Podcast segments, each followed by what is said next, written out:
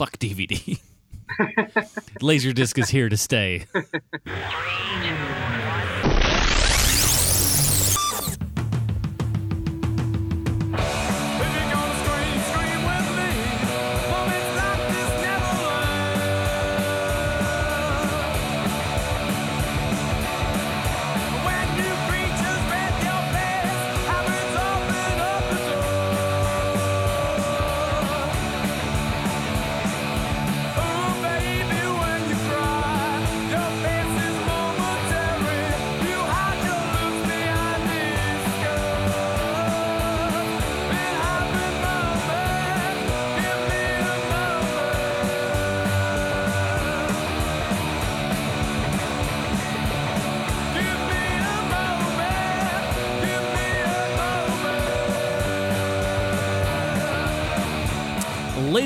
gentlemen, welcome to the Film Find, the greatest movie podcast ever. Assuming you've never listened to a movie podcast before, I am your host, Adam Portress. It has been some time since we've been here, uh, since the last Transformers movie, but uh, everybody's off doing their special important stuff. Matt's uh, still trying to uh, become the doctorate of film, the doctor of film. I'm going to know a Matt Smith who's going to be a doctor. That's kind of, I don't know, that, that makes me smile at least.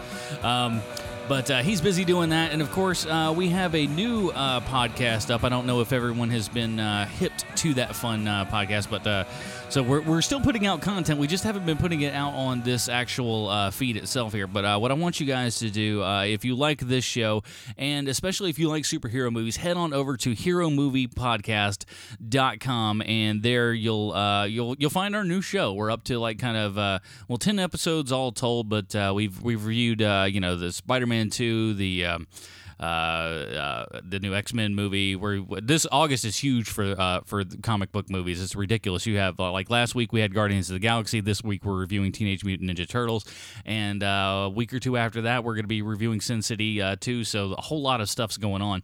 So definitely check that out. That's me, Sean Keenan, a frequent co-host of on this show, as well as. Um, uh, uh, Bruce Leslie from uh, Heroes and Villains uh, podcast, heroesandvillains.libsyn.com. Please check that out. Amazingly great show about uh, comic books and uh, the history of those. he's our amateur comic historian. And great show, so please check that out. But we're going to be changing formats a little bit up here. Um, you know, it's very tough to get people in and review a new movie every single week. And uh, so we're still going to do some reviews here and there. Um, obviously, that's kind of, I, I think that's always still going to be more or less the core of this show. But at the same time, uh, difficult to line up uh, people every time. So what I've decided to do is we're going to uh, kind of expand out a little bit. We're going to be, uh, we're going to do some interviews and stuff. You know, we did a uh, earlier uh, interview with a guy that uh, does the fantastic uh, website after the, uh, the, the final curtain where uh, he talks about dilapidated movie theaters, goes through and kind of archives all that stuff, and they're really neat stuff.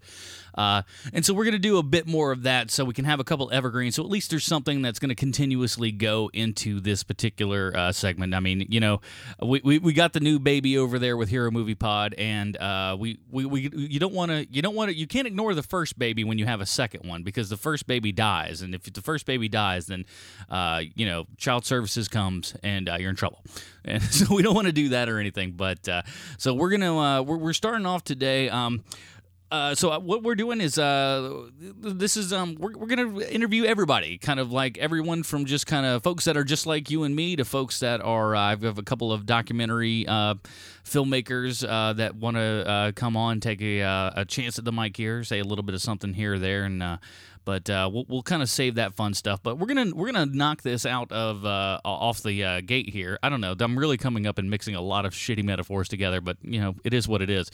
Uh, the, today's uh, interview is gonna be Brian Smoak. Brian, welcome to the show, buddy. Thank you, Adam. Thank you. I'm glad to be here. Excellent. Now, Brian, uh, Brian and I worked together a good while, but how many years ago was it? Now it's got to be what? Six? At least six. Sounds, a, that sounds about right. Maybe even maybe seven. I mean, maybe even more than that. You're right. It's it's it's been quite some time, but yeah. uh, we used to work together and everything. And you know, he was always the he was always the guy lurking back in dark and dank master control. This guy's seen me run down this uh, down the hallway with uh, you know giant cards full of beta tapes, slapping them in at the last possible second in news. So uh, you know, I've I've he's seen my embarrassing moments for sure, and and cursing and yelling and uh, you know, it's it, but that's all part of the fun of news, right? Oh, definitely, definitely. you gotta have that. You gotta have that in there, and it's not even that way anymore now because it's all server based. Yeah, so now it's all server don't get the based. You just No push a button. I mean, that was like. I don't know. I do, uh, and we'll talk about that today because Brian, uh, Brian's a big kind of. He's a movie buff and everything. You're also, I would, I would, I'd say you're maybe a VHS enthusiast. Would we, would we that be fair to say? That's true. That is true. so uh, we'll be talking about that and that kind of format and stuff. But yeah, that's something I do kind of miss. Like back in the day, was like uh, even just the tape to tape editing. I mean, uh, non-linear is obviously going to be an easier, better thing for people to do, but at the Right. same time. There is something that's very nice and tangible about kind of just slapping those jog wheels around and you know going back and forth. Something about that that was always kind of just you know smashing the in and out buttons and Right. really kind of going through. I don't know. I mean, I only like old school editors really know what that kind of weird thing is and why for some dumb dumb reason that's still kind of a a fun thing. You can't. It's not as tactile with com- with the computer keys. It's better. Don't get me wrong. It's way better to do it with a computer, but you know you don't. Uh, it's it's you know it, it's the old schoolness of it. And, I mean, there's even older school guys than that that are just like we've been cutting film for our news. So, right. I'm The not quite- the school that I went to in uh, uh, Bates Technical College. They still had the film. Well, they had the film chain right before I got there. They just finally got rid of their film chain. See, I was like, I was at kind of like a an- unlucky time when I went to like you know broadcast school and then film school and stuff, and so like when I was in, uh, you know, I had just gotten through tech school, and that was like just before the big nonlinear uh, boom started to hit, so we were still kind of tape to tape there. And then once film school, they had just stopped doing all the actual film splicing and stuff, but yet weren't we were still shooting on film and everything, weren't with the actual digital stuff. So I went at like a really weird time, so it was difficult to kind of nail down exactly what I was going to be uh, doing, and uh, like. I, it's like if I could have gone a couple of years earlier, I could have been with uh, Darren Lynn Bousman, who uh, you know directed you know the several Saw movies, and, and uh, Right. So he he actually went to the same school I did, and I was just like, damn, if I could have gone a couple years earlier, I could have got on been in that dude's class. there you go. but a couple years later, and then it would have been like, oh, I would have been totally prepared for the digital. I'm I'm blaming myself in school for my short my my uh, career shortcomings, I guess. But uh, yeah, we're gonna talk today a little bit about kind of uh, it's gonna be a mishmash of sort of things, and uh, like everything from VHS to kind of uh, cult movies, all kinds of things like that, and. Uh, so let's start here, uh, Brian. Where do you kind of uh, where do you get in on how does your how does your love of movies begin? That's because I think that's what a lot of what I'm going to have a lot of these kind of uh, these interviews be like is just kind of talk to people about uh, movies and film and what their passion is and what people are interested in and try to because everybody likes a little something different. And I, I think to have people because there's going to be some dude who's like who's all about the VHS stuff, and there's going to be a dude who's all about you know just like I love westerns or whatever it is, and like somebody has one specific thing that they're passionate about, and so that's what I kind of want to do with this. But Brian, start us out on kind of like your basic uh, the genesis of your kind of you know movie loving life that we you know we all have, but what's yours? Yeah, mine actually is. It goes back really early for me. That's the first movie I remember seeing in the theater. My dad took me to. It was Star Wars when it first premiered, when it opened Ooh, in '77. I mean, I was I was a little tight, and the only I, I don't remember the whole experience. I just remember at that age little things. Like I remember R2D2 getting shot by the Jawas, falling over and screaming. uh, I remember the cantina sequence with the the mat. That also might play into my love of horror later because the whole ma- you know all the different masks they were wearing in the cantina. Even though I know George Lucas wasn't too thrilled about the way the that scene turned out, the way the, the latex appliances looked or whatever. oh yeah, But that stuck out in my mind. And then also the trash compactor monster. yeah. I, was I tell you, that's that's that's not a bad first memory to have for sure. it's like, oh, what was your first memory? Oh, Star Wars. You know how that is. not a bad one to start out with. No, and then of course all the Kenner action figures, you know, that were out. I had all, of, not all of them, but I had a vast majority of the action figures that came out for the first Star Wars movie. Burger King glasses for Star Wars movie and Empire Strikes Back when they came out. Uh, so I mean, that would be, I guess, my first memory of going to the theater and, and enjoying film. After that, it was TV movies too at that time. Uh, as far as my love of the horror genre, probably would have started with reruns of Universal movies back when I was just, you know, still like. Okay, six, so it goes back old. all the way to the kind of genesis of of horror films, really. Yeah. At that point, you know, of course, I I liked them, but you know, I wasn't obsessed with horror at that time. It was just uh, anytime that there was a Universal monster movie on, I would be watching it if I knew about it. being on. Uh, and then Jaws, whenever that, I didn't see that in the theater, of course, but on TV when it was, you know, the big Monday night movie specials and all that stuff that the, the big three networks would put on. You know, they would usually have a movie on one night of the week or something. No one does that anymore. No, no real no. stations like really drop the kind of the, the big movie thing like they used to do back in the day. That's kind of sad right. that that's kind of a, a bygone thing. And, and, you know, the kids out there that, you know, I mean, granted, there's a lot of more access to a lot more films than there ever were before previously. Right. But at the same time, you know, where there's just like some, you know, think, think some like poor kid that doesn't, you know, the only thing he's got just a pair of, you know, good rabbit ears on, which you can actually get right. high definition video over now, which is pretty awesome. But you know, how amazing would that kid's life be if he like you know saw Jaws at the age of eight, just watching on you know network television or something? Absolutely. In yeah, that was in widescreen, and you know it's like high def. Like what? yeah, of course. Then back then, though, it was all pan and scan. and we'll get we'll get into some of the pan and scan stuff uh, once we kind of delve into our VHS bit. But right, uh, right. so now that so so it kind of went through that sort of thing. Now, um, now when you so you like horror and stuff, what what would you kind of consider your genre more or less? Well, what's your? I mean, obviously, uh, you know, I'm sure you like most most everybody are kind of all over the map with a lot of stuff, but uh, oh, yeah. horror dudes they tend to like usually it's it's like the um it's like the deleted scene in Pulp Fiction with um the the the two um you know uh, Vincent sitting down on the couch and everything, and Mia comes up with the, the video camera and she's giving the little interview and stuff, and she gives right. the Beatles Elvis. It's like Elvis fans can like Beatles and Beatles fans can like Elvis, but you know, at one point or another, you have to draw the line and pick one. Now, That's right, Star Trek, Star Wars. Exactly, exactly. You can like both, but and then no one likes X Files fans. But I'm an X Files fan, so I like I, I, had that with a girl that I was in high school. She was an X Files fan, and we were talking, and it was just like, and nobody likes those X Files fans, do they? No, but we we you know, we all like that stuff. But uh, um, but so I, I find horror guys to be very much also the same way. Everybody can like everything else, but what do you lean towards more than any other? As far as the genre, yeah, oh, horror is definitely my thing. Uh, I'm pretty eclectic though when it comes to movies in general. I mean, I, I like some mainstream stuff too, of course, but cult films in general, horror films specifically, would be the genres that you know that I'm really into, and uh, I could even pinpoint where that pretty much started from, as far as my going from a casual horror fan to pretty much full on obsession, you know, would have been George Romero's Dawn of the Dead. Mm-hmm. Uh, the first time I saw that was on video back around 85, somewhere mid 80s or so, 84, 85, somewhere in there. And I remember the night I rented it. me and my cousin rented that movie and this Italian horror film called Buried Alive by mm.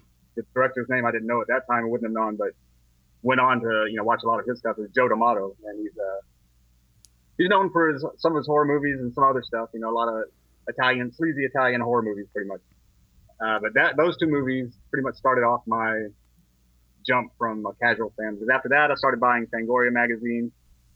You know, going to the video store regularly and just searching through the horror section for whatever I could find and stuff. Using looking in the back of the Fangoria magazine would have reviews. They would you know kind of point you towards certain movies you should maybe look for if you were looking for certain directors or whatever, what have you. And so I would scour the video stores at that time. And that's when it became full on um, horror fan pretty much at that point. Yeah, there was there was definitely stuff like that. You had you know your Fangoria, your like famous monsters and and mm-hmm. things like that, and that's another thing that's kind of just been a a, a, bygone thing. Is Fangoria? I know at one point they were like toying with the idea of actually, are they still in print? Yeah, Fangoria is still in print. Because I, I, knew uh, that one time they were like kind of thinking maybe they maybe they should, maybe they yeah. shouldn't yeah, they were they switched over. The uh, editor changed. Uh, you know, from I mean, at one time it was Tony Timpone. I mean, he was he was keeping it out there in the '80s. I remember for a while, uh, doing the convention thing and all that. And then at some point, I don't remember exactly what the year was, but yeah, I know there was a time when they were almost going to fold, and then it switched hands. Somebody else carried the torch for it, so it is still in print. Uh, also in the 80s, there was a magazine uh, offshoot. Now, well, Fangoria itself is an offshoot of Starlog magazine. I'm sure you remember right. that one, right? My, my dad, like my dad, was a huge Starlog subscriber, and uh, we still have just boatloads of them, kind of uh, back over in the uh, over in the corner in boxes and stuff. I mean, oh, yeah. especially a lot of the you know seminal ones you end up definitely keeping, but there's a lot of right. like Star Wars. But he was like a, he was a huge Starlog a Starlog fan. Oh, okay. And yeah, and Fangoria, I know was sort of a sister publication of that. I know they decided to go with that because they thought there was a big enough market for horror that they could get a magazine published every month. And then later in the 80s, I think around 87, there was Fangoria put out a sister magazine called Gore Zone, which was catering more to splatter, more underground horror movies and things like that, which was what I was kind of getting into at that point in time too. And so I started buying that magazine religiously, and they actually started publishing that again too, but more of a I think it's just subscription only right now. Hmm. I'm not sure how many issues they've got out now, but but yeah, they, I guess they were doing well enough that they decided to revive the Gore Zone magazine. Interesting. I, I, I did not know that. Now, what is it about? What is it about horror fans? Help me help me figure this out because this is um, horror fans. I think I, I love them because they are some of the most dedicated people that I've ever met. Some yeah, of them, I mean, it is it's such an obsession with them where where does that really come from? Because there's so many people that like i always say like i mean you hear a lot of the uh, early um, filmmakers and stuff that come out they put out horror films and stuff because they're the easiest to get produced because unlike any genre that exists out there horror fans will go see something that they know absolutely nothing about. There's no stars, there's no director, there's nothing for anyone to go on because I mean, you know, everybody goes, "Oh, Tom Cruise is in this movie this weekend. Let's go see this Tom Cruise movie." Or, you know, there's there's no there's no underground, you know, rom-com uh, you right. know, you, you don't see low budget rom coms where people are like, let's go see this. There's no a subculture underground that just goes, oh man, what what kind of like no name actors are that are? I mean, I mean, the closest thing you can maybe say is mumblecore, but that's not. But that doesn't even remotely come close. But what is it about the horror genre and horror fans? That get them to have this kind of level of obsession with this stuff that uh, kind of is really unparalleled, I think what how do you, do can you do you have a thought? I, I don't know. I always need i always want to ask people that. Uh, i would say it was kind of uh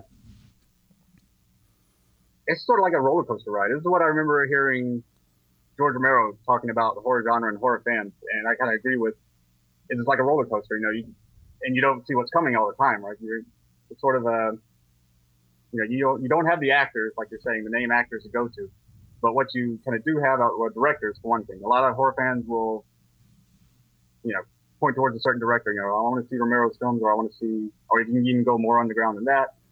Uh, or you know, you got the Italian horror, you have all these other foreign markets. So it's like it's not just one niche that you could just grab onto. You got all kinds of different areas you can go into, and then you have horror fans that pretty much you don't have. I guess you have some that are. Uh, I only want to watch slasher movies because I don't want to read subtitles, or I don't want to, I don't want to watch movies that are dubbed, or I don't want to. You know.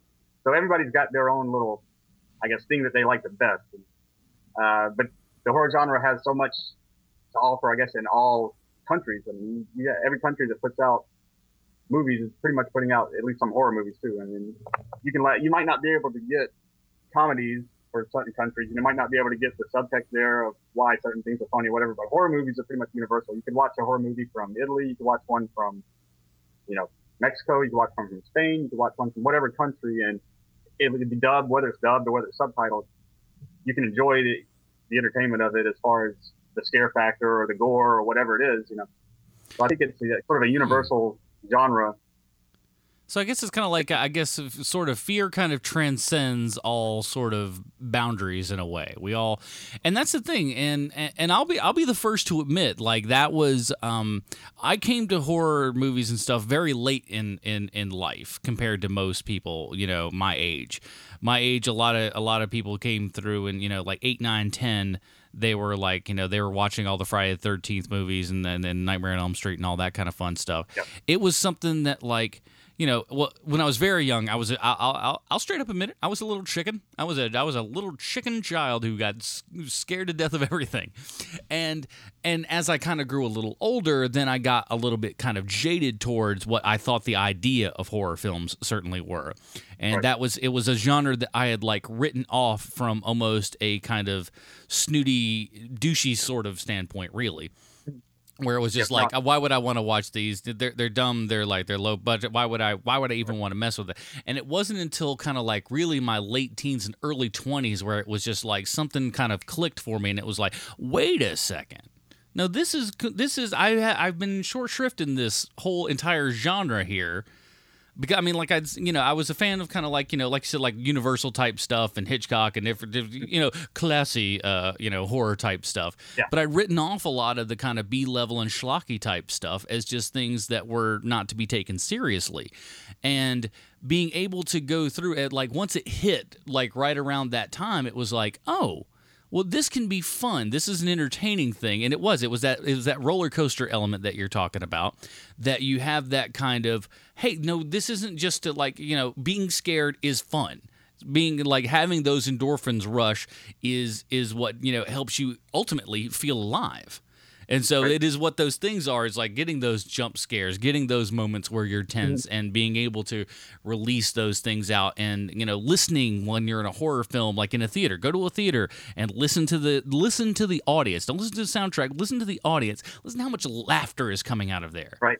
because right? there's so and they're laughing much at things too that you wouldn't even think you would laugh at, right? You know, they're laughing at kill scenes. They're like, why, yeah, why would you laugh at a kill scene? It's because I don't know. It's that uh, group, the group thing, you know. Well, it's it's the thing too is that it's it's that kind of it's that mindset that comes to you that's like um you know it's a defense mechanism. It's Right. it's a huge Yeah. defense mechanism with us is that we laugh to kind of go through and tell us in in their own minds in you know in in headspace and everything that we're safe.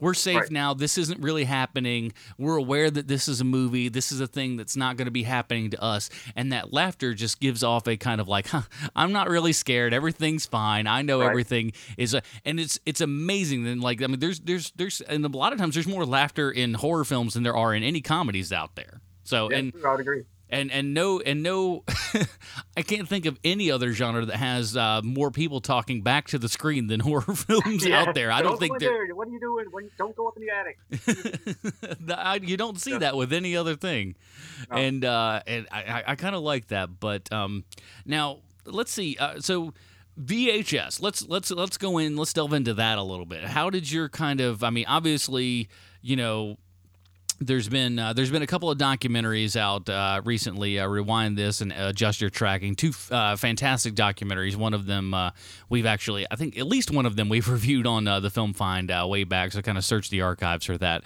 But um, there, there, so there was a giant boom of, of of home movies and the fact that you could actually see things at home now. And that's like like you said there was back in the day where you had you know if you wanted to watch a movie you either a you ended up seeing it in the theater or b you saw it you know on Saturday night movie or whatever it happened to be. Right. and those were your chances to see it. And if you didn't watch it then you're kind of out of luck And Unless you have, like, one of those Yeah. eight millimeter kids like All right. Yeah. that could really like if you you know if you if somebody in your family had a little bit of bread who could really put together something like that and you can get an eight and maybe if you're super lucky a 16 millimeter print of something Oh, yeah. but even that was like super nobody had that for the most part i mean a couple of No. A couple of uh, very nerdy folks did but uh, few and far between. So obviously when you know vhs it was obviously the vhs beta war and stuff like that and when vhs kind of won out and everything it was such a boom to the industry and uh, so where did your kind of obsession with that with with just i guess the media per se come about? How did that come about for you? Uh, well, for me, as far as VHS, uh, and as far as it, me collecting it now, I pretty much never stopped buying it. I guess you could say because my I, I remember our parents' first home video machine was a Betamax.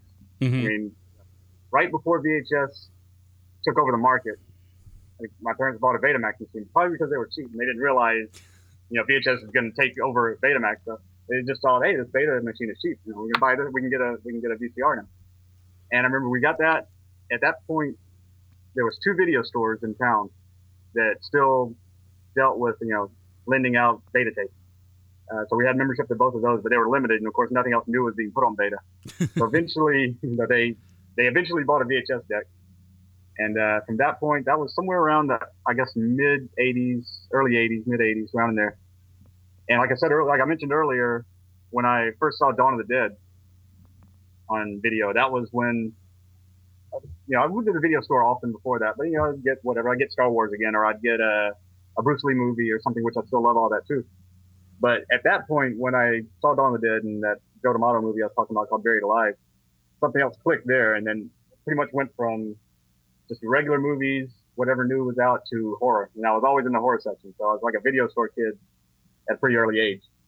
To the point where my parents would like like, what, are you ready to go yet? Come on, let's go. Are you done? Um, I'm in there looking at the back of the covers, reading it, trying to figure out if I wanted this movie or not. It got to the point where they would drop me off at the video store and go do what they needed to do, come back a few hours later, and I'm and sometimes I'm still not ready. I'm still back there, you know, Yeah. digging through stuff. That is probably where the initial love. Well, that's where the initial love of, of horror and VHS started because uh, back then in the 80s they had uh, I- I'm probably sure you've heard this term referred to big box VHS, right? Mhm. Which is just an oversized, garish artwork, oversized box, basically just to promote, to make it stand out, you know, against the little, the which would be re- f- which would be futurely regulated to porn. Then yeah, actually, I think it was started before. was it was that a porn that. thing? Did it start with that? Yeah, I think it started with that. Because I remember And seeing then- like giant the giant porn ones. Those those Yeah. are the ones that I first at least remember seeing off the bat. Yeah. I think they started that, and then uh, it kind of trickled out to horror and some other cult movie. I mean, you never saw like, you never see a big box version of, you know, Star Wars or whatever. I mean, there was some book, there was a book box. I remember CBS Fox uh, put out Star Wars to begin with on the home video, and they, they had a little oversized case, but and it would open like a book, right? And you take the tape out. Uh, but you didn't really see big mainstream movies putting them out that way. It was really it was cult underground films, horror movies and stuff that wanted to push their product out there and get it in everybody's eyes, big, you know, make it bigger garish artwork on the cover and whatnot. Uh, titles like uh, you know "Make Them Die Slowly" or "Terror on Tape." And, things Dr. that Booker don't even Disease. come close to being exactly what you're seeing at all. And that was one of the things. Like even though I was not, you know, I, I passed off horror and, and whatnot for for a myriad of reasons. Uh, that was something that boy you could not help but just love uh, horror box art. And there's Right. always Oh, yeah. so many things that were just so iconic. I mean, shit that I've never even seen before.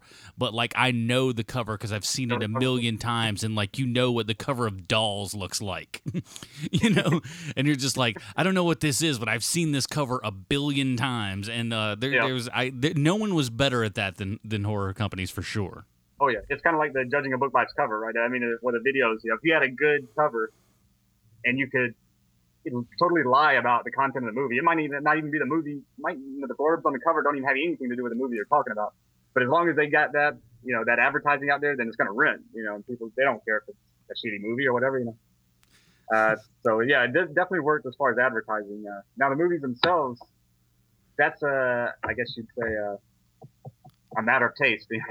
I like because some some VHS collectors will don't even watch the tapes they buy. Some don't even have VCRs. You know, they'll collect it just for the straight up nostalgia of the box art or whatever the case may be. That's not me. I, I watch all my tapes, even at the danger of it snapping, you know, inside the VCR. I mean, I would hate for one of my tapes to get eaten, especially, you know, you can't replace some of them out. And this is another thing we go into the cost of some of these movies that are, you know, from back in the 80s, these big box tapes and everything. They, this, the price has pretty much skyrocketed. And it's, you know, it's, it's just because of the nature of, I sort of like bandwagon jumping, whatever you want to call it. There's sort of a hipster uh, thing going on with VHS right now where it's, you know, it's cool to have VHS. So people that never were into it before are like, oh, okay, I'm going to start collecting VHS. So, of course, Mhm. that raises the price up.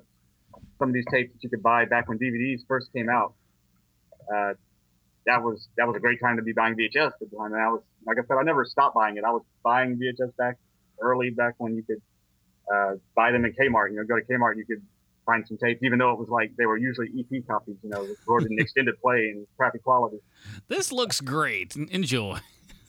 There's four films. There's four films on this one tape. Ugh. That's right. Oh, and I was guilty of that as a kid too. I, you know, recording stuff off the TV. I, I'd record. You remember Spider Man with Nicholas Hammond? Yeah, yeah. Uh, anytime that would come on like Superstation, I think it was a lot. Superstation and WGN would run that a lot. I would record it.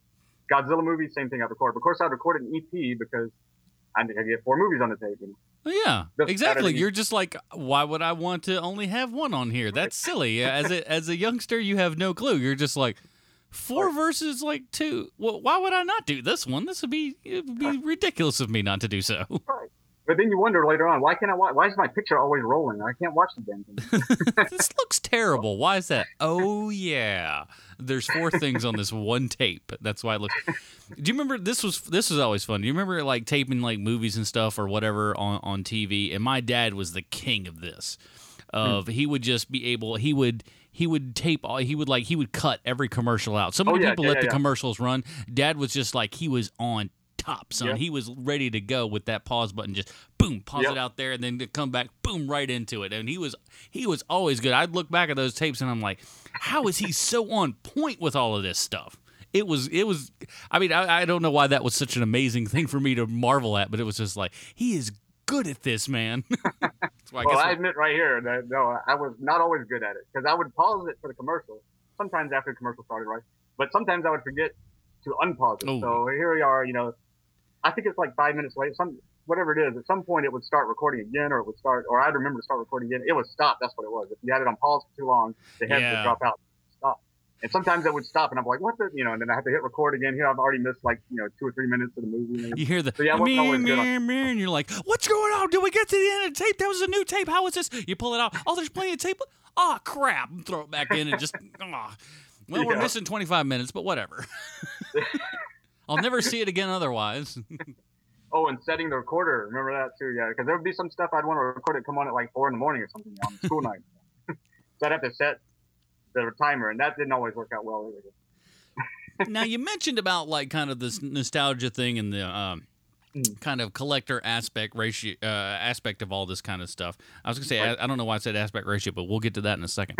um, but with with that kind of thing, what what is what is that? Because like I mean, I know people that are even younger than me that are like and and sounds like I'm kind of being douchey here, and maybe I am. I don't know, but uh, a couple years. I mean, like I said, th those two documentaries came out kind of almost almost back to back with uh, Mm-hmm. re- adjust your tracking and rewind this, and uh, both people behind those films, excellent, excellent guys. I, I've Oh, yeah. met both of them. Uh, yeah, I know both- them online and everything. I kind of both- I helped them promote that stuff online too. And so uh, good, great- good, good dudes. And uh, but like when that came out, I definitely amongst my kind of nerdy friends saw a big kind of resurgence in VHS kind of stuff. And uh, look, I, I'll go ahead and admit I'm a, I'm a little bit guilty. I would end up going to the Last Word here in Charlotte, and kind of a used bookstore, and they had a whole thing. So, but I would like I, I'd go through and pick out things that I would never really would have picked out before. Uh, You know, just kind of like Euro crime type movies and things like that. I, I know you saw the, the thing on Instagram a while back of the uh, Steel Hands or whatever the hell it's called. Uh, just kind of a Terminator, early '90s kind of Oh, yeah. Terminator ripoff sort of flick. It's Yeah. just pretty awful. Great cover, Yep. awful, awful movie. yeah, but- Hands of Steel. yeah, Hands of Steel. That's the name. Yeah. Couldn't remember. It was that. Mem- it was that memorable of a film uh, that I'm just like I don't know what the hell it's called, and it's just like oh, is uh, Brian Dennehy in one of these things? All right, well it says yeah. You look at the back, and it's just like oh okay, all right. All right, Stacy Keach is in this. All right, I'll pick that up. I like Stacy Keach. We'll, we'll watch one of the. And I'm I'm just as guilty, but like I, I don't go into super thing. I have like you know I became a giant collector of DVDs when they came out. Now that be, that honestly beca- uh, became because you know DVDs came about you know when uh, I was a fairly early adopter with that. So I was like 17 when uh, they kind of hit big enough to where it was affordable for us to you know actually buy a player because they came out in 97 we got ours uh, our first dvd player was like you know kind of 98ish around then to when they dropped to be about you know like 300 bucks or something. Oh, yeah. and uh, so we were fairly early D- uh, dvd adopters and that kind of like really that spurred me and like and like my entire family's kind of like collection of movies again. We had a decent sized vhs collection but uh, like it grew exponentially with dvds now what is it about VHS and uh, you know, and but, but there was a reason that V that uh, DVDs, for me at least, were as successful as they were in in kind of the marketing of the new format was because you have a picture that's going to be so much clearer. We kind of skipped over uh, Laserdisc in, in in my household because I mean that that really was a far more expensive uh, ordeal than uh, than than um, than DVD eventually became, but it was a it was a jump in quality. It was a jump in having those kind of uh, you know special features and things like that. So there was a reason to really kind of go, oh, this is like it almost seemed archival in a way. To where it was something that wasn't like VHS, something that could wear out and something that could break down on you and degrade over time. Why is that a thing that is kind of kind of continued on within the VHS culture, why, as opposed to kind of shifting onto the DVD. Other than the fact that the obvious, the easy answer is, is you know things that aren't available. But out, barring that, what kind of continues that um, that that resurgence on with with with VHS collectors? Uh, well, like I said, I know I know I can't speak for all of them. Uh, I can probably speak No, you're me. speaking for all of them right now. I'll try. I, I can speak for at least a majority of them because some of them I don't, some I don't necessarily understand myself as far as the, and this is where it gets into the bandwagon jumping thing too. Like I mentioned earlier, there's some people that collect VHS don't even have a VCR anymore. They just collect it to have the box art or for whatever purpose. Uh, that to me is a bit ridiculous. I mean, I, I probably have about six or seven VHS decks at least. That I can, they're go-tos, you know. Like, uh, yeah, one of them's going to go out at some point. I'm probably not going to worry about fixing it. I'm just going to, you know, go to my backup one, and I I'll go to thrift stores. I'll get VHS decks, whatever I need to get. But yeah, I do watch them. Uh, now I don't watch them to the extent of completely doing away with say DVDs or Blu-rays. Uh, you know, I'm, I buy DVDs still, Blu- Blu-rays too. Uh, I can definitely say that there's I don't know that I don't know if some people are deluded or what. You know, you got some people comparing VHS to sort of like the vinyl movement, right? There's mm-hmm. there's there's a legitimate argument for vinyl sounding better, warmer, whatever you want to call mm-hmm. it, than than CDs or MP3s or whatever. You know, you got you're compressing audio and, it's going to sound good, but it's almost too clean in some aspects. So, you know, people don't mind the popping of vinyl and all this, so I can understand that argument for vinyl being better than CDs and MP3s or digital formats. Uh, but there's some people that compare VHS to vinyl as far as VHS to DVD is vinyl is to CD, but not at all. You know, there's you're seriously deluded if you think that the quality of VHS is going to be better than DVD. It's never that's never going to be the case. I have met those people, and they are the most insane. You're like it is, and it is like arguing with a wall. And it's like, how on earth do you, you know, you know think in your head that this is anywhere close. And there is like and and, and i completely agree. I mean i, I am I'm, I'm i'm a guy who is a fan of vinyl and and yeah, and, and, and, and, i hate i hate the fake vinyl people as much as the fake vhs people. Right. Because the you know the people that go out and buy an album and god bless them for buying an album that's all good. But mm-hmm. at the same time it's like when you put your album on uh you know one of those all-in-one bullcrap players that just has like okay, it's got a tape deck in it, it's got a radio in it, and and a, and a record player in it, and it, it, through the tiny little tin speaker, it's like it sounds like shit. It's like you're really kind of destroying the reason that you bought this album in the first place. Right. And I right. can sit people, I've sat people down, and I'm just like, let's put on a Chicago record. Now listen to this tell me this is like hearing this song for the first time. And if you've got a great sound system, people go, "Holy shit, this is something that I've never experienced before." They're like, "Wow, there's like there's horns and things that I wasn't hearing before. Where did all of this come from?" And it's like, "See, there is your difference. It's a huge difference."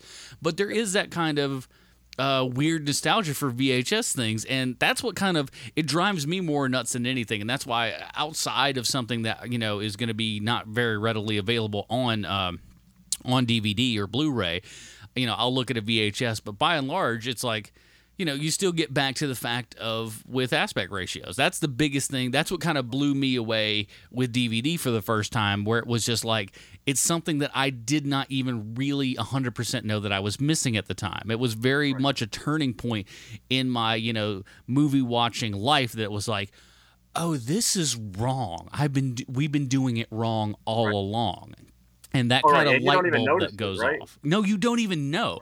It's like when you you know when I saw like Pulp Fiction for the first time, and the whole big you know where Jules pulls out the gun and shoots the guy on the couch. This kind of whip pan over, right? Right. And you know, and like it always kind of looked cool, but it was just like, and then when you realize it's like. Oh, that's not how it was at just all. One shot. it's just one static shot that stays there, and like, and I think they work different for. I mean, I think both worked in their own particular ways, but that's that's neither here nor there. But still, should have never you know, stuff like that kind of blew my mind. And the fact that anybody can really, outside of the not being able to pick things up, the fact that anybody can really sort of debate how, you know, this is going to be a better format for X, Y, or Z reason, um, I, they're, they're delusional, I think. I can actually pinpoint, the, speaking about aspect ratios, I can pinpoint the first time that I became aware of of that difference between say pan and scan and a full 16 by 9 or whatever ratio picture it is. Uh, it was with, and it was on VHS actually. It was back before DVDs had ever come out. Uh, Laserdisc had been around. I had got into Laserdisc at that time. I did a little later on, but it was Star Trek 4, The Voyage Home. They released a special edition VHS of it that was letterbox. And before the before the movie started, there was a little introduction about why they did it that way and everything. And they showed some scenes of, and it was a scene with a Spock, Kirk, and uh, what's her name, Gillian. The girl, the the, the so. whale, the whale lady. I hated I hated that one, so I, I try Yeah. to put that one as just hey, we're trying to save the whale.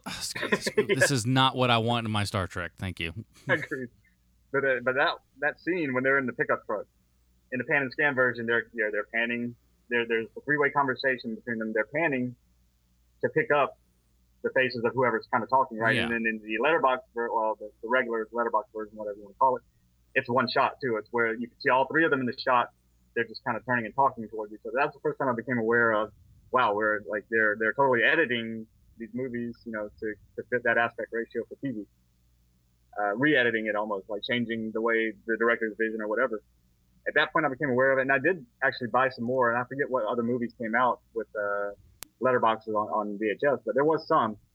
And then at that point, around '92, I bought a laserdisc player, and they laserdiscs were all about aspect ratio. They Yeah. were digital to, to a certain degree. You know, the picture quality was better. I forget how many lines, scan lines it was. It was more than VHS, so Mm. you had a better quality picture and sound, but it wasn't quite true digital.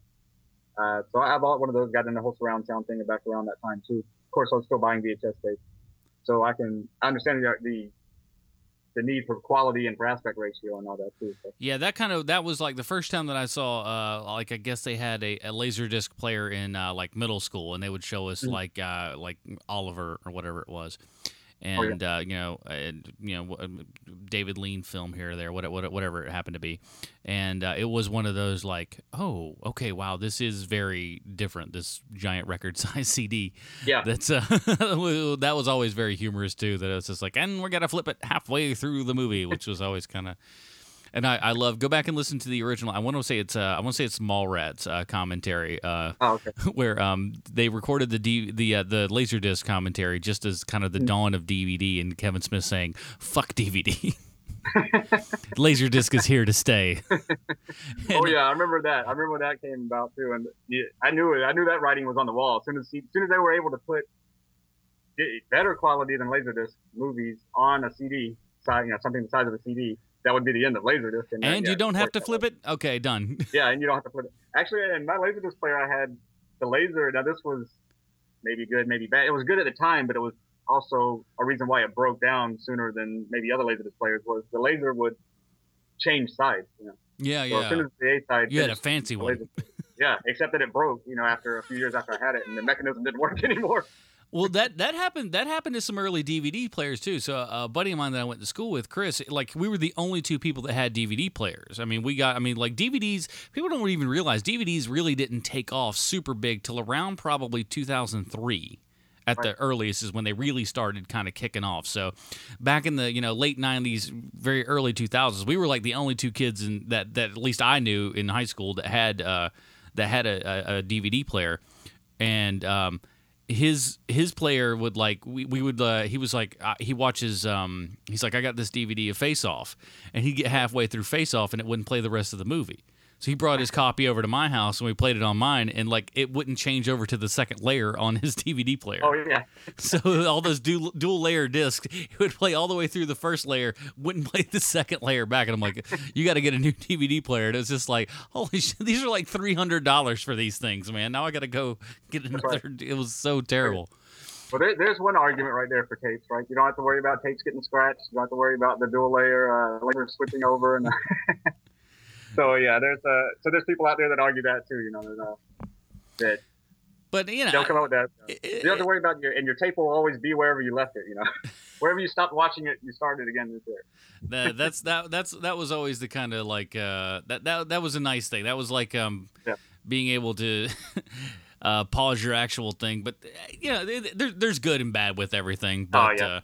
uh, uh, you know, I, I always kind of I, I like that, and I, I do, and, and I think even like VHS stuff, you know, ended up kind of influencing movies. I want to think back to, um, and, and it caused some future DVD controversies. This is kind of a story that a lot of people, you know, kind of get mixed up a little bit on, and uh, I I want you to clarify any of this if I'm wrong because my I think I think you would probably know uh, this fairly well, but I'm I'm certain oh, this is based on the research that I've done, and I've done some research. I mean, this is not just me pulling things out of my ass, which I Right. tend to do more often than not, but nevertheless. um, so, for example, um, you know, when uh, Kubrick, the Kubrick's big collection came out on DVD, when the big giant box set for the first time, the big kind of blue and white box set that uh, came Oh, yeah. out from Warner Brothers with the little, uh, uh, uh, what from Sony for the other film that was in there. Anyways, Oh yeah, Um, yeah, yeah. um, so, but it came out from Warner Brothers, big giant box set and everything, and there was some controversy uh, because you see at the beginning of of those of those DVDs is that these are these movies are presented in full screen the way that Stanley Kubrick had originally you know intended them for to be seen. And then, of course, when later renditions of those DVDs came out, and of course Blu-rays themselves, uh, you know, there were some arguments amongst the actual, you know, video fans of, you know, they were taking, you know, this little quote that was in front of all of these, uh, all of these DVDs as gospel, as to, hey, you know, Kubrick wanted to, these to be seen in full screen, but of course Kubrick died. What was it, 97, 98, somewhere in that neighborhood? Yeah, right around that. just Yeah, right before that time. just before the big dawn of of DVD, before everyone had widescreen televisions in their house that are 60 inches and are you know uh, an inch and a half thick and are on everyone's walls nowadays. Yeah. And they had four three televisions for everybody. So Mm-hmm. what happened was is you know he was so disgusted with the four three treatment with the Panascan treatment that 2001 got, he shot everything in Super 35 open frame. So at that point, he could frame everything for his open frame for for the uh, VHS release, so he could actually make sure and say, "Hey, when this goes on to video, this is going to be framed like this." But when it was shown theatrically, it was shown in its proper 16:9, you know, aspect ratio. Yep. I'm sorry for the people that are so bored at this nerd stuff right now, but there's some people that dig it. Trust me.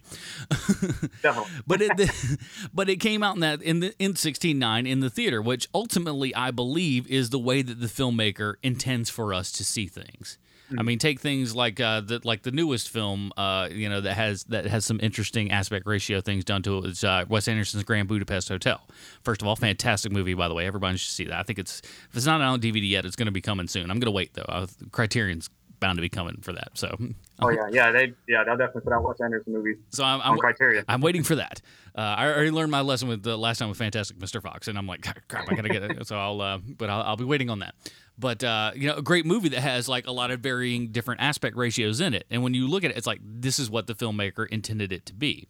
But ultimately, I think Kubrick wanted things to be seen in a widescreen aspect ratio, but that was not what was you know the case Available at the time. At the time. And Right. so we, you know, everybody took it as this needs to be in full screen, and there was a lot of just nerd rage going, no, it needs to be widescreen. No, it's, he intended these things to be full screen. And I just thought that was a really interesting kind of. Is, is, is does that kind of history uh, line up with what you know you yeah, of with what I've remember? yeah, yep, definitely. All right, I know a lot of releases, like The Shining too, was right. a prime example of that. I remember the controversy over The Shining too, with the aspect ratio and everything. and, and- video. But you like, especially The Shining. I mean, you look at The Shining in its four three aspect ratio. It it's awful looking. I mean, the Yeah. the shots are so horribly composed, and when you you know the type of you know photographer that Kubrick is, to see something that looks that shabbily shot in 4-3 just it looks awful i mean it's just like Yeah. this is a guy who i know look back at his films he has an eye he's not you know he's not an amateur and it's Right. you put it in you put it in widescreen it's like oh this looks like it's supposed to look you put it in in, in the open frame not so much Mm, looks like a TV movie shot, you know, the framing. yeah it, it looks awful there's so Yeah. much space up and top and bottom and how anyone can sit there and look at that and just go this is what it's supposed to be are you blind and stupid this is clearly not what it's supposed to be so i don't know but uh Yeah, so I guess we're just about uh, gonna wrap everything up. But uh, what's what's kind of uh, what's your what's your latest thing right now? What's what's the what's the thing that you are kind of digging on that uh, maybe people out there don't know about? Uh, I know I, I know I kind of just jumped you with that question, but Oh no, you mean as far as in the VHS goes? yeah, or anything. Well, you know, I think what speaking about the VHS market and everything right now, I think there's gonna be there's gonna be a point where like anything else, the bandwagon factor is gonna kind of drop off. You know that that popularity and quality or of that's going on right now with everybody kind of jumping on it is gonna wane, and then there'll be the people that are into it because you know they still like still like VHS, you know, for whatever reason. Uh, for me, it is a bit of a nostalgia factor, not because of not for nostalgia that I don't know anything about, because I Right. was there at the time, you know, and so it's that was a, the video store was a big part of my life back then. So that's why I guess I still collect VHS now. For that. Now it's probably because I watch them, but I don't have any delusions about them being better than DVD or you know comparing it to vinyl versus CD or anything like that. Uh, it's just a personal guess, preference for me. It's something I like, uh, and like I said, I don't even necessarily prefer. Well, I mean, I buy a lot of VHS. If I were to average it out, yeah, I buy a lot more movies on tape than I do on DVD. But they're cult classics, horror movies, and things like that. That's another thing. I mean, some people will, will buy anything on VHS, you know, whatever the, the latest movies that came out right before VHS was done away with. Yeah, it's like Really not okay, I, I, don't want to get uh, a, a history of violence, which was the last VHS Oh, yeah. movie released. I don't want to get a history of violence. I'm like, I own that on DVD, and that was like I was already way, way, way deep into DVD at that point, and so it was just like I'm like I have like 300 DVDs right now as it is. Why do? And they're like, this is the last VHS. I'm like. I'm I've been on VHS forever. How are you still on VHS? Ugh, okay, whatever. But yeah, there are some people out there that'll buy anything on VHS, whether it's new. I'm not so much into watching, say, Star Wars on VHS. I mean, I, you know, Yeah. I think it's much enjoyed much better on Blu-ray.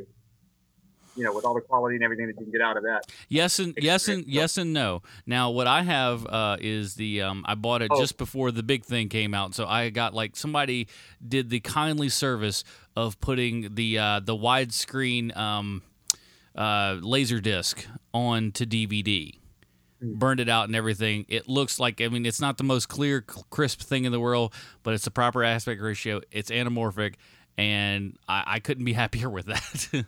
but the, but that was before like eBay really started to get down on kind of you know pirated and secondary kind of stuff. I mean, I paid Oh, yeah. fifty bucks for it, and it was right before it actually came out on DVD for the first time.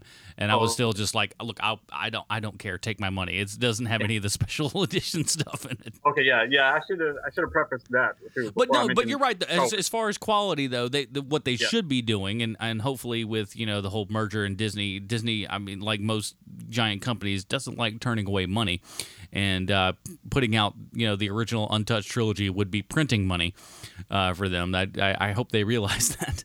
But uh, yeah, I mean, but going through and actually, you know. Some of those things need to be updated and kind of cleaned up, cleared up, and all that stuff. But there's there is that kind of like that the horror stuff, the genre stuff. Uh, there is a little bit about it that kind of uh, that works that works on you know um, on VHS more so than it would on DVD. True. Yeah, because I, know we didn't talk about that yet, but there's some some movies where it almost looks different to me than maybe than what I remembered it as back then, watching it on tape. Uh, you know, a video store tape, you, somebody's already rented it two, three, four hundred times before you. Been ran through a lot of VCRs. It gets a little bit more degraded probably each time. It's like basket case is supposed to look like garbage. Yeah, should, yeah. It's You right. know. The, the, the the blood is supposed to look the way it looks on VHS. when you clean it up for DVD in some of these movies, it looks almost more it looks more fake than what it looked like you watched it on tape because it's you know it's pristine now and you can see quote unquote you can see the zipper on the monster's back Yeah, exactly. because it's so high definition that you see the seams. Uh, the special effects, you can kind of see that they're more so that they're special effects. And I remember as a kid, some of the stuff you'd watch, like some of the slasher movies, like Maniac. Uh, well, I know they have a remake of Maniac now hmm uh, but the original Maniac or, or The Prowler and some of these movies that were because they were on VHS and they had been little degraded from being watched a lot. It looked more realistic that way, you know. and yeah, there's a bit more of a taboo about it at the time. You know, like you're watching something you shouldn't be watching. When it, you're talking about the other movie I mentioned, Make Them Die Slowly, the Italian cannibal films, and all the kind of extreme horror stuff. Uh, it does kind of look a little better to me on VHS. It's because I remember watching it that way, I guess, in the beginning. I mean, maybe if I had never, you know, if I'd been really young and wasn't born during the VHS boom and I only saw it on DVD, then maybe that would look better to me on DVD. But I mean, and like I said, it's not for every movie. It's mainly for the horror movies, the cult films, movies I remember I grew up on and remember watching and collecting all that back then. Yeah, it's just it, it's else. it's certainly something that is definitely of a time and place, and it and it is like uh, I mean, and like it or not, and whether uh, certain people want to admit it or not, there's just there is a nostalgia factor to it. There is a kind of you know there is a throwback quality to things. There is a kind of um, retro you know, retro quality. yeah, Kinda- it's the, I know yeah, the retrograded quality yeah, for sure. but yeah, no, there is kind of uh, you know, it, it's like it's like I mean, obviously you're not we're not going to be comparing it to the the quality, of course, of vinyl, but there is that kind of like that retro thing of being able to sit down and pop a video into the player and be able to go through like that. Whereas you know albums are the same thing. You put them in the player, you put the drop the needle down, and then you walk away. I mean, that's what's Yeah. nice. Is like you can really sit and enjoy albums that way. And you know, I mean, how many times do you you know skip? You get a CD, you know, you're 15 seconds into a song, you're like, screw this, and you click over to the next track. With with you know vinyl, you're going to sit there and listen to it. And I think, uh, you know, in a lot of sense, uh, uh, uh, you know, VHS can be kind of the exact same way. You sit down and like, and what, and like you said, I, I think one of the neat parts about it too is that kind of like you're going to stay at the point that you ejected at. So whenever you stop, that's what you're going to be at. And so that's kind of a cool idea of being able to just maybe pop it in and, you know, immediately you're right at the exact same thing that you want to see or, you know, you, you or you haven't touched you know this weird labeled tape in a while and who knows what's inside of it you throw it in Yeah. there you know and you're oh, what oh my god i can't believe we, we've got you know the uh, you know the, the ninja turtles te- television special i taped you know in 1992 holy Oh, yeah. crap this is absolutely awful uh, but I, but you're not stopping watching it because it's because it's something that's you know unique and something that's different something that you know you Mm-hmm. don't find everywhere and uh, I, I think that kind of stuff will always kind of be there for for people that are older. But uh, yeah, it, it is. It's an interesting uh, kind of trend to see that sort of stuff happen. Uh, and like I said, who who knows where it's going to go? Yeah. Oh, and I know one other thing too. We didn't touch really touch on this, or I didn't mention it or anything, but uh, thrift stores and flea markets. Oh yeah, That's kind of where to go for uh, tapes now, because I mean, like you know, with the big boom and everything in it, you go on eBay, you're gonna pay. You're looking for a certain tape, especially the older, you know, horror movies and big boxes. You're gonna pay 20, 30, 40, 50, 60, even more, depending on what the tape is. You go to a flea market, you go to a thrift store, you can find the same tape for a buck. Uh, so that's pretty much what I, I I'll, I'll I'll scour the thrift stores and hit flea markets when I can for that type of stuff. And you get some good stuff. yeah, and and that also goes back to the same kind of kind of the vinyl thing is, is sort of the hunt. Yeah, You're same go- thing. I do that too. I buy, I, I look for tapes. I look for, well, I look for DVD. I look for whatever. And when I go to a thrift store, I pretty much look for everything. Yeah, you, Uh, you kind of go through and it's like where's where's that hidden gem that Right. that one thing that we're either a always kind of looking for or b that thing we've never knew that we even wanted to begin with and then it pops and just goes that oh yes yes yes this is exactly yep. what I need. Yep, So, absolutely. Fun and that stuff. also kind of ties in with that the whole video store thing because there's not many. I mean, there are some video stores around still in certain areas, uh, but in most places they're pretty much they're done for. Right? yeah. Uh, so to me, when I go to the thrift store and, they- and they have a big selection of tapes, it's almost like that, uh, sort of like that feeling I used to get when I was, you know, I go scour the video stores for for horror movies. Only now I get to own it for a buck instead of renting it for like two or three or four. for, for like five bucks for Yeah. for two days.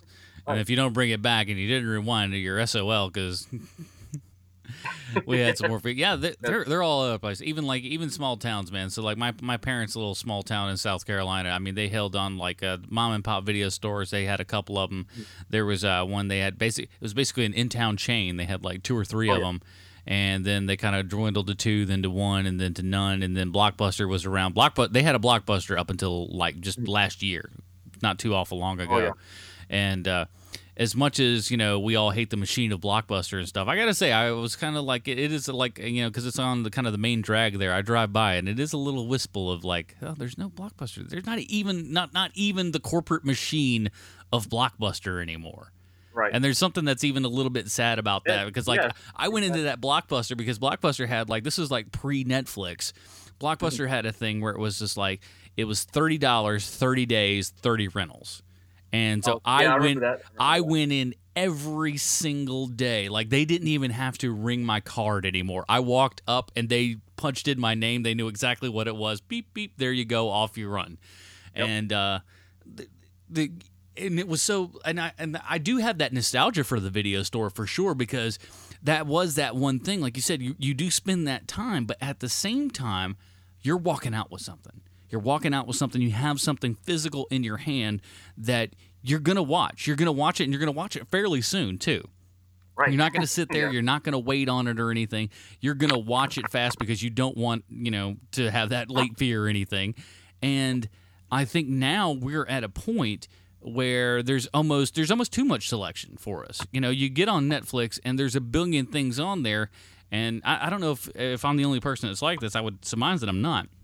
but you're flipping through and it's like how many there's so much stuff to choose out there i can't choose anything uh, and you don't end up watching anything because you're Right. just kind of flipping through so i do that all Yeah. the time where it's like i'm gonna find something you want to find that perfect thing and the perfect thing doesn't come up and it's just like well i've wasted a half hour i'm just not gonna watch anything so right.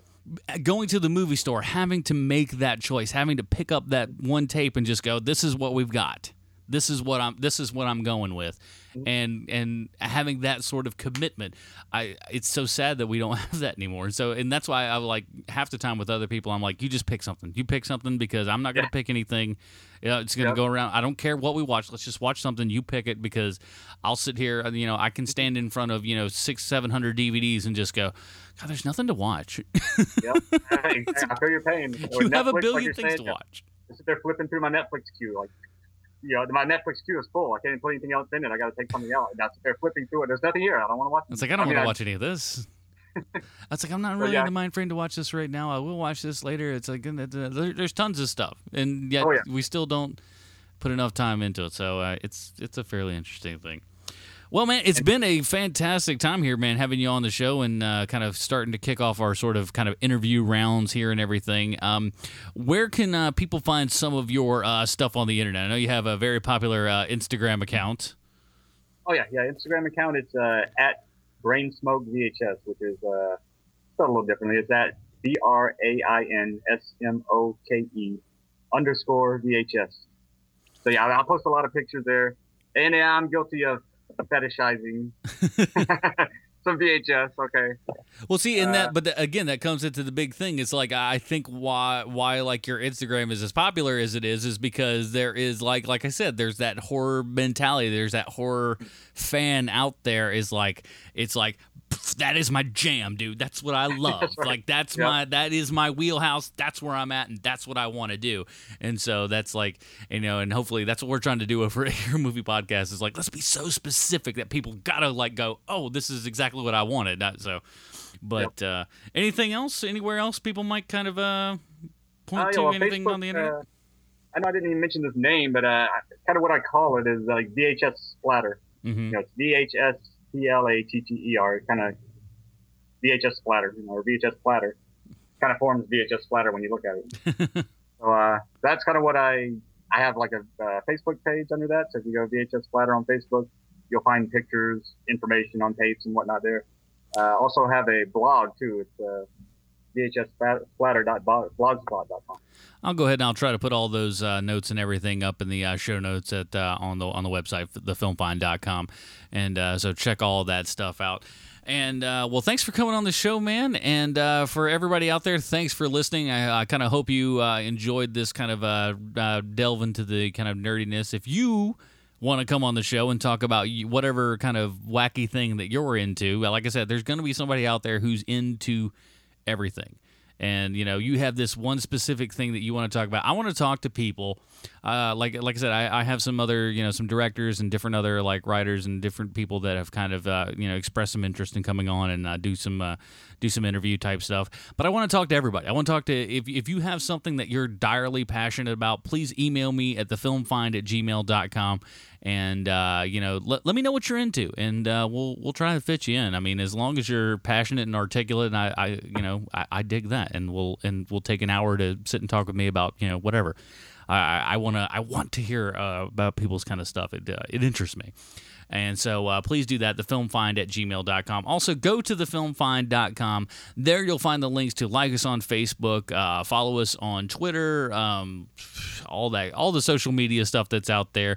Uh, hopefully, fairly soon, I'm going to be um, doing some videos again. Obviously, October's coming up. I kind of got short shrift uh, halfway last year with uh, I wanted to do 30 days of Halloween horror, but uh, a copyright issue when I did The Fly came up and uh, they like held my video for like two days while the copyright uh, bullcrap was going on.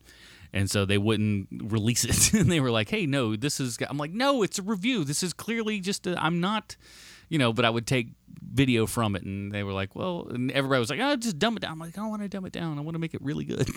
but uh, I may pick that up and maybe even because God knows that's a lot of work to go through and you know edit all those things down and capture all the video and do all that stuff. It's a lot of hard work, but uh, uh, i might be doing that because uh, I enjoyed doing it and uh, they were some of the more successful things. But anyways, go to go to thefilmfind.com. You'll find all the links for all that fun stuff on there. Please uh, drop us a review on iTunes. A review on iTunes is going to help this podcast get out and reach more people just like you who enjoy thoughtful movie discussion about all this kind of stuff. Uh, also, please, like I said, uh, the reason that this podcast hasn't been going on as much lately is because we have the other podcast, podcast Hero Movie Podcast, HeroMoviePodcast.com. Um, we're blowing up, man. Like I said, August is huge. We just did our Guardians. This week we're doing Ninja Turtles. Two weeks later, or whatever, we're doing uh, Sim City, Sin City, a Dame to Kill for. So, uh, and then we're gonna get into a whole bunch of retro reviews. We already did uh, uh, the you know the classic Superman, and uh, we're also we did the not so classic uh, Ghost Rider: Spirit of Vengeance. Uh, it's fun to at least hear us rip that movie a new one. So, check that out. Um, HeroMoviePodcast.com. Facebook page is blowing up, baby. We got, I mean, we we, we went from 37 to 200 some odd likes in uh, a couple of days. So uh, things are starting to kick off, and uh, hopefully uh, people are digging it. Hope you digging it, and uh, hope you like this. So uh, come back next time. I don't. I hopefully it's not going to be the kind of giant rift that we had between this episode and the last episode, but we'll we'll work on it from there. And for Brian Smoak, I'm Adam Portress. Take it easy, everybody.